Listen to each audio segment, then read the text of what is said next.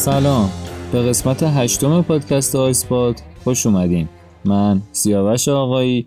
می‌خوام این قسمت باهاتون راجع به فیلم Inception یا تلقین صحبت بکنم. و امیدوارم از گوش دادن به این قسمت لذت ببرید. پادکست آیسپات رو می‌تونید از طریق نرم افزار پادکست توی گوشی های اپل و نرم افزار Google Podcast توی گوشی هایی که سیستم عامل اندروید دارن همچنین نرم افزار CastBox توی هر جفت این سیستم عاملا و نهایتا کانال تلگرام ما به نشانی آیسپاد پادکست دنبال بکنید. من پیشنهاد می‌کنم که خود قسمت های پادکست رو از طریق نرم افزارهای غیر تلگرام گوش بکنید تا نظراتتون بتونه باعث پیشرفت ما بشه و همچنین توی کانال تلگرام عضو بمونید تا بقیه اخبار و عکسایی که اونجا قرار میدیم رو بتونید ببینید. در آخر همینو میگم که اگر تا به حال فیلم Inception رو ندیدین همین الان این قسمت رو stop کنید و بعد از تماشای این فیلم برگردین و ادامه این قسمت رو گوش کنید. به خاطر اینکه در غیر این صورت هم فیلم براتون spoil میشه و هم از گوش دادن به این قسمت لذت کافی رو نخواهید برد. خب بریم سراغ فیلم Inception.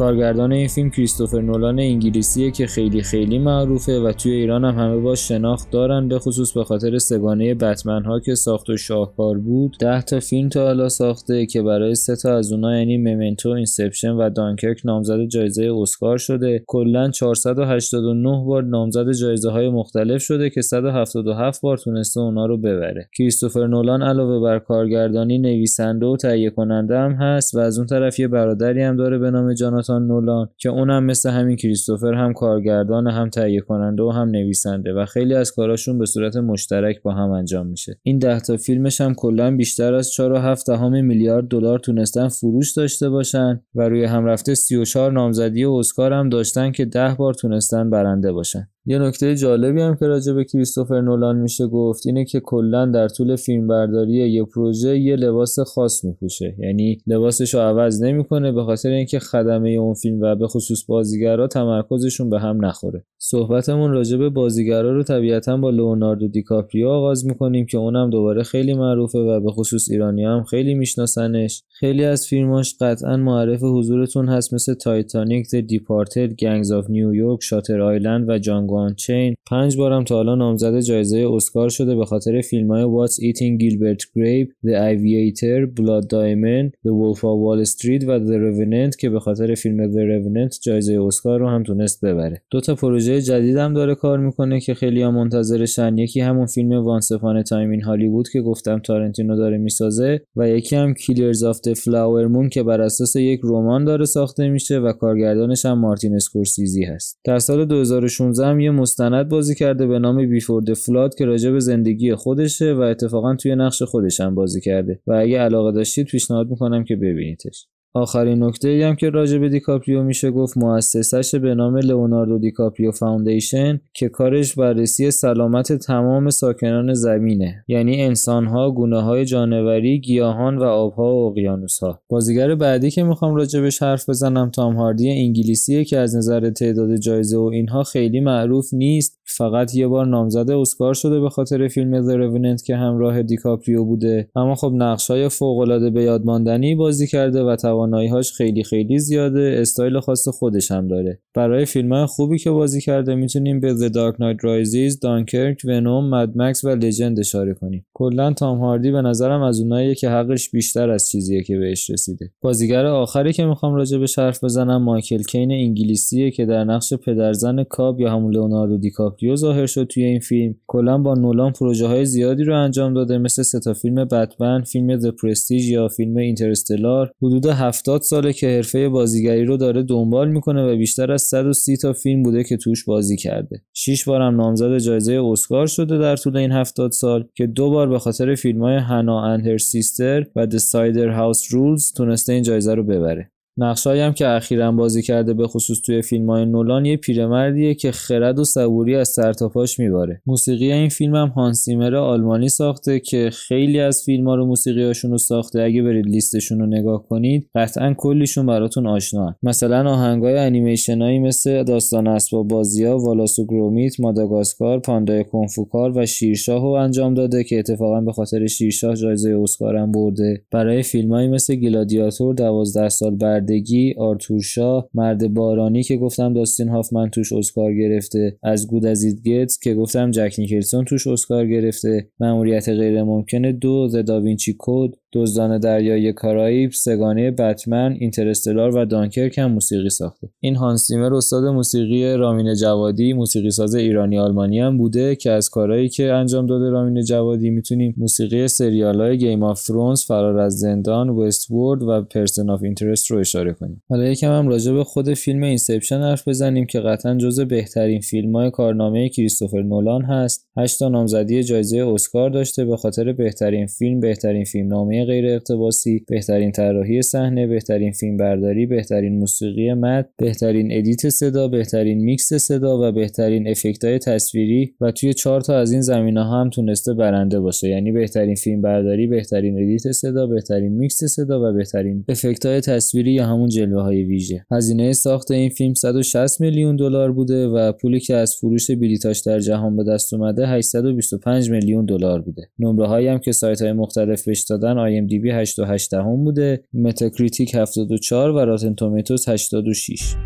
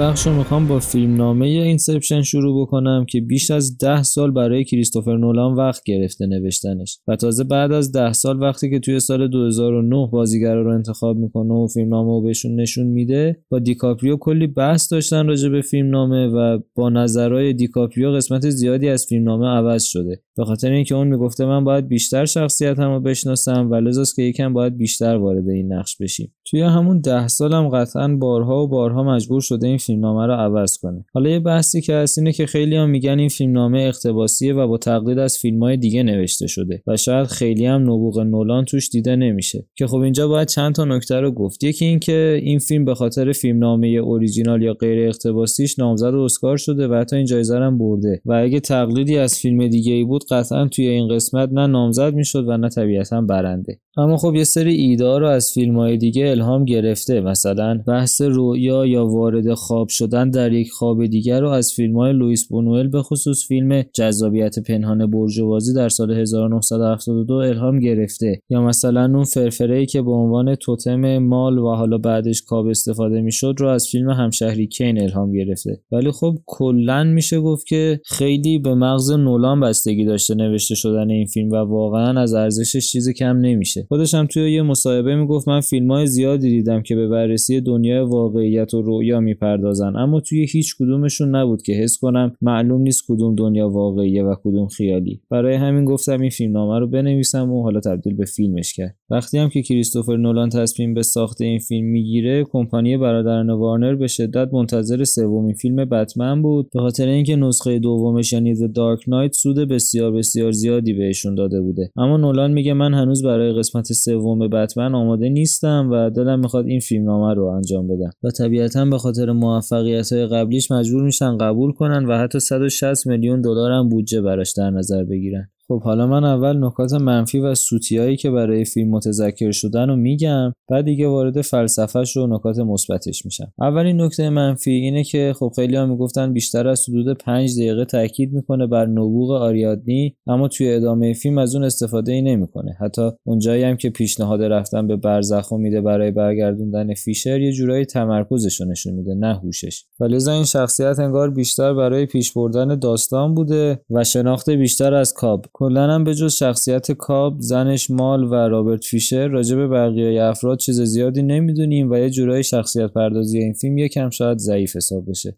مشکل بعدی اینه که انسان در خواب کنترل و اراده نداره. پس یه خواب نمی‌تونه روی شعورش تاثیر بذاره و مسیر زندگیشو عوض کنه. اما می‌بینیم که دقیقا این اتفاق برای رابرت فیشر میفته و در ضمن وقتی که انسان در خواب کنترل و اراده نداره انتظار میره اینا وقتی به خوابهای مختلف و لایه های مختلفی وارد میشن با مشکلات جدید و پیش بینی نشده ای روبرو بشن. اما خب می‌بینیم بجز اون مشکل بادیگارد های فیشر که اونم یه جورایی از قبل تمرین شده بوده به هیچ مشکل خاصی بر نمی‌خورن و همه چیزی هدفمنده. و خب شاید بهتر بود که یه سری مشکلات یهو و پیش بینی نشده هم طراحی می‌کرد کریستوفر نولان که حالا اینا به نحوه خودشون باهاش دست و پنجه نرم می‌کردن و حلش می‌کردن. کلا نظر اکثر منتقدا این بود که این فیلم چون هالیوودیه و بودجه زیادی بهش تخصیص یافته یکم اکشنش زیادی شده و به اون هدفی که باید توجه نشده یه سری جاها. و اگه دست یه کارگردان دیگه حالا مثل دیوید لینچ و نمی‌دونم آندری تارکوفسکی و اینها بود می‌تونستن یه فیلم هدفمندتر و والاتری بسازن. از این ایده به این خوبی. اما خب بازم ایده فیلم واقعا خوبه و باید نولان رو تحسین کرد چون صاحب این ایده اونه و در کل فیلم خیلی خیلی خوبیه. اما اون سوتیایی که گفتم راجع به این فیلم وجود داره توی یک کلیپ می‌دیدم و چند تاشو انتخاب کردم. یکیش مثلا اینه که اون هزار تویی که آریادنی طراحی می‌کنه و کاب نمی‌تونه حلش کنه همون دایرهه اگه ازش عکس بگیرین و بررسیش کنید می‌بینید که اصلا نمیشه حلش کرد و اشتباه کشیده شده. که حالا من عکسش رو توی کانال تلگرام می‌ذارم. یکی دیگه از این سوتی ها این بود که اون خواب اولی که میرن توی خواب سایتو تا یک اطلاعاتی رو از مغزش بدزدن اون خوابم دو مرحله و از مرحله اولش که بیدار میشن وارد خونه سایتو میشن که اون معماری که اونجا رو ساخته می‌بینیم به همه جزئیات توجه کرده حتی لکه های روی فرش. اما جنس فرش رو مثلا توجه نکرده که این کم عجیبه. بعد دوباره توی همین صحنه می‌بینیم که اون معماره نمی‌دونه ضربه یا kick چیه. بعد که می‌فهمه دیکاپریو یا همون کاب رو میندازه توی آب کاب تا وقتی که کلش به آب می‌رسه بیدار نمیشه. اما خب بعدا در فیلم می‌بینیم که وقتی دارن تاثیر داروی یوسف رو نشون میدن و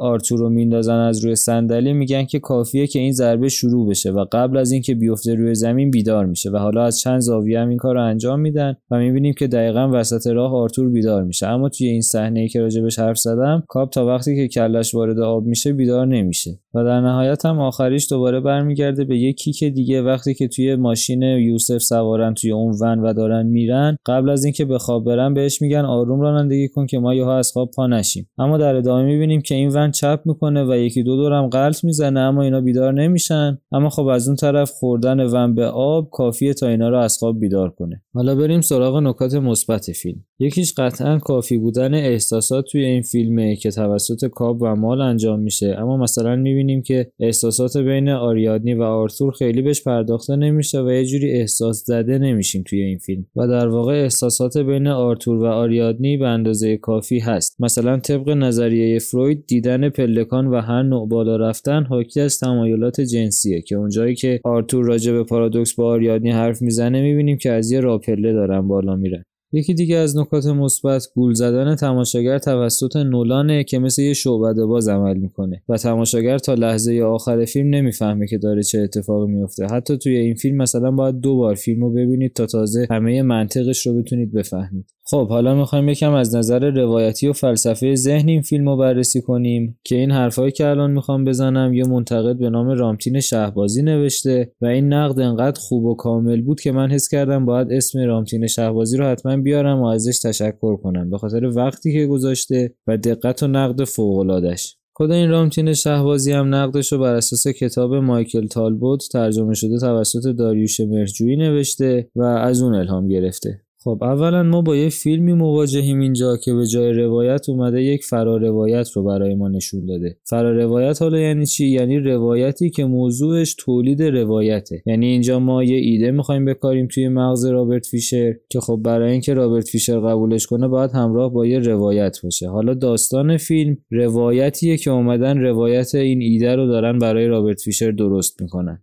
اسم دیگه هم که برای فرا روایت گذاشتن روایت به خود اندیشه. حالا کلا یه داستان روایتی که بر اساس یه سری علت و معلول داره انجام میشه. یه راوی داره یه روایت پذیر داره و یه روایت داره که این روایت به همراه جهان پیرامونش میشه مجرای روایت. رابطه راوی و روایت پذیر به طور کلاسیک اینطوریه که راوی ایده ای رو بسط میده بعدش اون رو تبدیل به طرح می‌کنه و میسپارتش به روایت پذیر حالا توی ذهن روایت پذیر این فرایند دقیقا برعکسش طی میشه. یعنی طرح و می‌گیره و می‌رسه به ایده اولیه. اما خب یک نوع روایت پیچیده ترم داریم. اونم اینه که روایت پذیر بیاد همراه بشه با راوی در مجرای روایت. و این اتفاقیه که توی فیلم Inception داریم. یعنی رابرت فیشر که روایت پذیره اومده همراه راوی های داستان شده توی مجرای روایت و اون لایه های مختلف خوابی که می‌بینیم. حالا برای اینکه این رابرت فیشر بتونه ایده منحل کردن شرکت پدرش رو قبول کنه باید همراه یه روایت این ایده توی مغزش کاشته بشه تا بتونه مغزش اون باور کنه و حس کنه که از درون خودش بیرون اومده و قبولش کنه. و می‌بینیم این روایت انقدر مهمه که افراد مختلفی جمع میشن و نقشای زیادی رو به عهده می‌گیرن تا بتونن یه روایت براش بسازن. حالا توی این روایت مهمترین عامل طبق همین کتاب مایکل تالبوت که البته اونم از نظر افراد مختلف استفاده کرده نظمه. این نظم کجا میشه دید اولا می‌بینیم که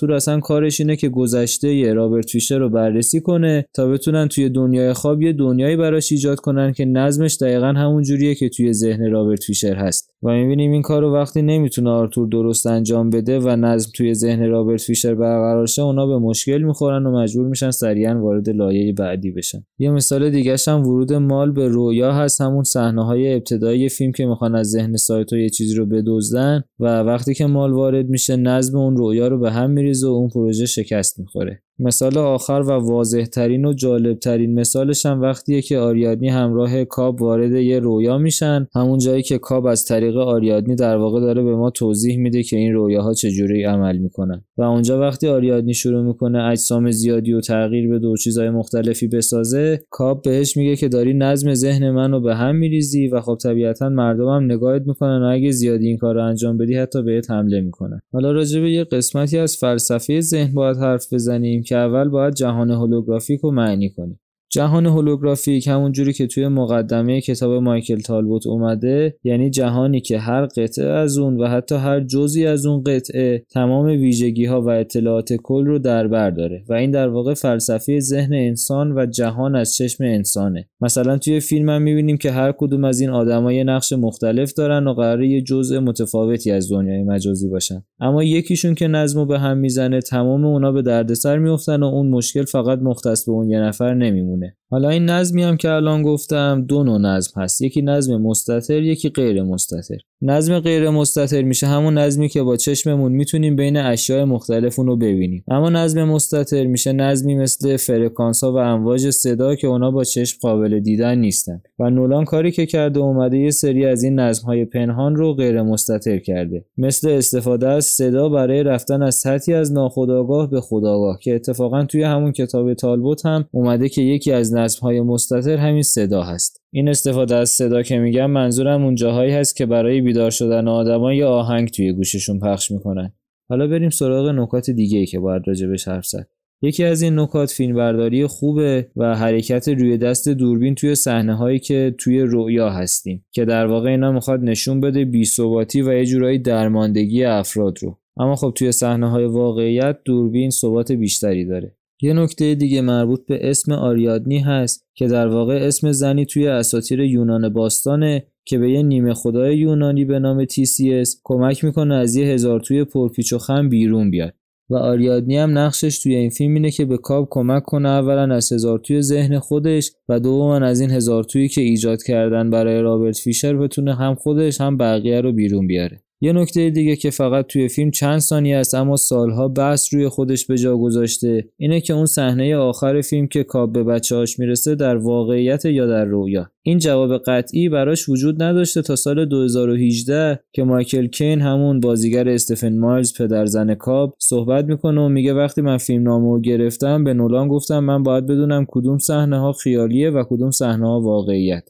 و نولان در جواب من گفت هر جایی که تو توی فیلم هستی واقعیته. توی اون صحنه آخرم می‌بینیم وقتی کاب بچه هاشو می‌بینه و در واقع به خونه می‌رسه مایلز اونجا هست. اصلا با هم رسیدن به خونه. دلیل دیگه ای که برای واقعیت بودن این صحنه میشه آورد اینه که توی صحنه هایی که توی واقعیت هستیم کاب دستش حلقه نیست اما توی رویاها همیشه دستش حلقه هست. و اما دلیل سومی هم که وجود داره برای واقعی بودن این صحنه اینه که کاب یه جا برای آریادنی توضیح میده اگه به یاد نیاری چجوری به جایی که هستی رسیدی بدون که توی خواب هستی. اما ما می‌بینیم کاب اولا با هواپیما به آمریکا می‌رسه بعدش مایلز اومده دنبالش و با ماشین اونو می‌بره تا خونه. پس می‌دونه چجوری به اونجا رسیده. این سه تا دلیل می‌تونه ما رو به اندازه کافی مطمئن کنه که توی خواب نیستیم و اون صحنه واقعیته. یه بحث قابل توجه دیگه هم که ایجاد شده بود این بود که کلا رؤیا و فیلم با هم تشابه دارن و یه جوری این فیلم Inception تونسته خیلی خوب اینو نشون بده به مردم عادی. مثلا ما توی فیلم های مختلف یهو شخصیت ها رو وسط یه صحنه می‌بینیم که خب نمی‌دونیم چه جوری اونجا آمدن. یعنی یه صحنه کات میشه و بعدش صحنه جدیدی آغاز میشه که یه شخصیتی جایی قرار داره. همونطورم که چند ثانیه پیش اشاره کردم کاب به آریادنی میگه توی رویا ما نمی‌دونیم چه جوری اومدیم اینجا. و حتی میشه گفت هر کدوم از این شخصیت هایی که قراره رویا رو ایجاد کنن برای رابرت فیشر مثل یکی از عوامل یه فیلم میمونن مثلا کاب کارگردان ایمز یا همون تام هاردی در نقش بازیگر سایتو در نقش کمپانی هست که پول فیلم رو میده. آریادنی در نقش طراح هست و رابرت فیشر هم در نقش مخاطب. حالا یه نوع فکری به این فیلم هم وجود داره که البته به خاطر حرفایی که مایکل کین سال 2018 زد عملا می‌دونیم اینجوری نیست. اما خب انقدر این نوع فکر جالبه که من دوست دارم حتی برای چند دقیقه هم که شده اینطوری فکر کنید و نتیجه هایی هم که از این فکر میشه خیلی خیلی باحاله. برای همین بیاید بریم سراغش و شما هم خودتون رو به دست این ایده بسپرید. اون ایده هم اینه که بیاید برای یه لحظه هم که شده فکر کنید اون دنیای واقعیتی که ما توی فیلم می‌بینیم اون در واقع خودش مرحله اول یک رویاه و همینطور مرحله به مرحله که ما میایم جلو مرحله های بعدی هن. یعنی اون مرحله ای که بارونی هست مرحله دوم بعد توی هتل که می‌رسن مرحله سوم و همینطور الی آخر و در واقع هدف از کل این رویاها نه رابرت فیشر بلکه خود کابه که به خاطر احساس گناهی که به خاطر مرگ همسرش مال داره خودش رو زندانی کرده توی خاطراتش. در واقع یک خونه چند طبقه از خاطرات ساخته و خودش رو توی اونجا زندانی کرده و این احساس گناه باعث شده که نتونه با فرزندانش روبرو بشه و از اونا فرار کنه.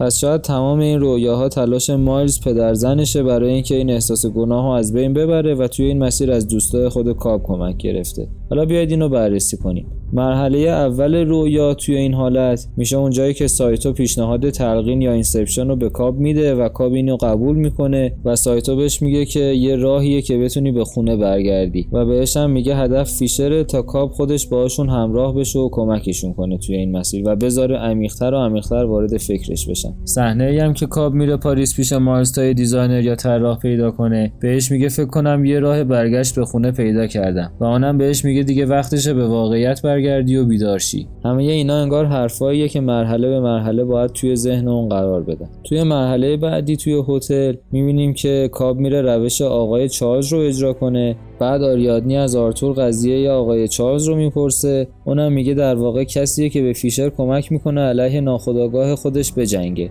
اما در واقع این خود کابه که طبق همون چیزی که از مایکل تالبوت گفتیم به عنوان روایت پذیر وارد مجرای روایت شده و از طریق روش آقای چارلز داره با ناخداگاه خودش میجنگه. و خلاصه اینطوری بهش کمک می‌کنن مرحله به مرحله تا برزخ یا لیمبو پیش بره و اونجا بتونه برای همیشه از احساس گناهش نسبت به مال بیرون بیاد. یه نکته هم که برای قبول این فرضیه اتفاقا وجود داره اینه که می‌بینیم اون برزخ و کاب و همسرش مال طی 50 سال زندگی مشترک با هم می‌سازن و یه جورایی انگار مخصوص اون دوتاست پس چطوریه که وقتی سایتو و فیشر میمیرن اونا هم دقیقا وارد همون برزخی میشن که مال و کاب توش هستن. حالا نتیجه ای که از این دیدگاه می‌خواستم بگیرم این بود که مهم نیست کاب داره بچه هاشو توی واقعیت می‌بینه یا توی رویا در واقع تنها چیزی که مهمه اینه که ما چند نفر رو دور خودمون داشته باشیم که واقعیت ما رو بتونن تایید کنن. اصلا مشکل کاب و مال هم که نهایتا به مرگ مال منجر شد همین بود که هر کدومشون فکر می‌کردن اون یکی واقعیت اونا رو قبول نداره و نمی‌فهمه. یه دیالوگ جالب توجه هم بود که کاب به مال می‌گفت اگه این رویاه پس چرا من نمی‌تونم کنترلش کنم؟ و مالم در جواب می‌گفت به خاطر اینکه هنوز خودت نمی‌دونی توی رویایی. همین قضیه هم بود که باعث جدا شدنشون شد. در واقع ما وقتی می‌تونیم امنیت رو پیدا کنیم که بتونیم دنیایی که تجربه کردیم و با بقیه به اشتراک بذاریم. برای همین بود که پایان فیلم انقدر قدرتمند بود. سکوت رو می‌بینیم بین افراد رد و بدل میشه و این سکوت ها ناشی از دونستن اینه که بعد پشت سر گذاشتن عدم اطمینان های متافیزیکیشون رفتن به درون هزار توهای پرهرج و مرج ناخداگاه و تناقض های زمان در لول های مختلف خواب همه اونها در نهایت و کنار هم تونستن توی یه دنیای مشترک فرود بیان. و چیزی هم که توی این فیلم مهمه طبیعتا تجربه شخصی کابه برای اینکه بتونه بر احساس گناهش غلبه کنه و برگرده پیش بچه هاش در واقع هدف فیلم Inception فقط اینه که به طور مستقیم راجع به تجربیات غیر مستقیم ما حرف بزنه. از ما راجع به واقعیت های فیزیولوژیکیمون بپرسه. از ما بپرسه که ما چجوری توی زندگیمون مورد تلقین قرار گرفتیم. اون ایده هایی که مثل یه ویروس وارد مغز ما شدن و اونو خراب کردن چه چیزایی بودن؟ لحظه هایی که زندگی ما رو بالا پایین کردن چیا بودن؟ جنایاتی که در عمق ناخودآگاهمون فراموش شدن و اونجا موندن چیا بودن؟ واقعا ریشه تفکراتی که ما امروز راجع به خودمون داریم چیا هستن؟ ریشه اون باورهایی که ما راجع به خودمون داریم و فکر می‌کنیم از عمق درون ما اومدن چیا هستن؟ چه کسی روی شخصیت ما زندگی ما و ایده های ما تاثیر گذاشته؟ چه کسی ما رو به اون چیزی که الان هستیم تغییر شکل داده؟ در واقع فیلم راجع به اینه که زمیر خداگاه ما بسیار بزرگتر از منطق ذهنیمونه بسیار بزرگتر از یه مجموعه از فکرها باورها و خاطراتمونه. ما هممون دنیا رو به صورت فاعلانه و شخصی تجربه می‌کنیم. در این حال هممون هم در تلاشیم بفهمیم چی واقعیه و چی واقعی نیست. چیزی که گوش دادین قسمت هشتم پادکست آیسپات بود که توی اون به بررسی فیلم Inception یا تلقین پرداختیم. و امیدوارم از نکاتی که توی این قسمت ارائه شد لذت برده باشین. از خودتون مراقبت کنین. تا قسمت بعد خدا نگهدار.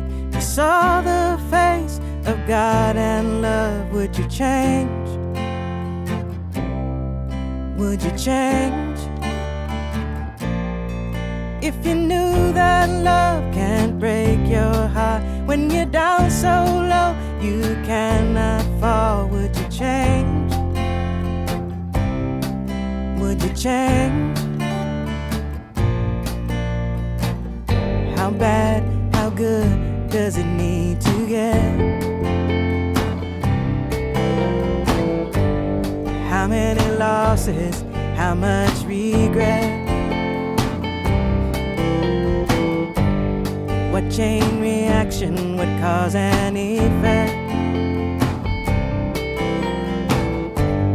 Makes you turn around, makes you try to explain, makes you forgive and forget, makes you change.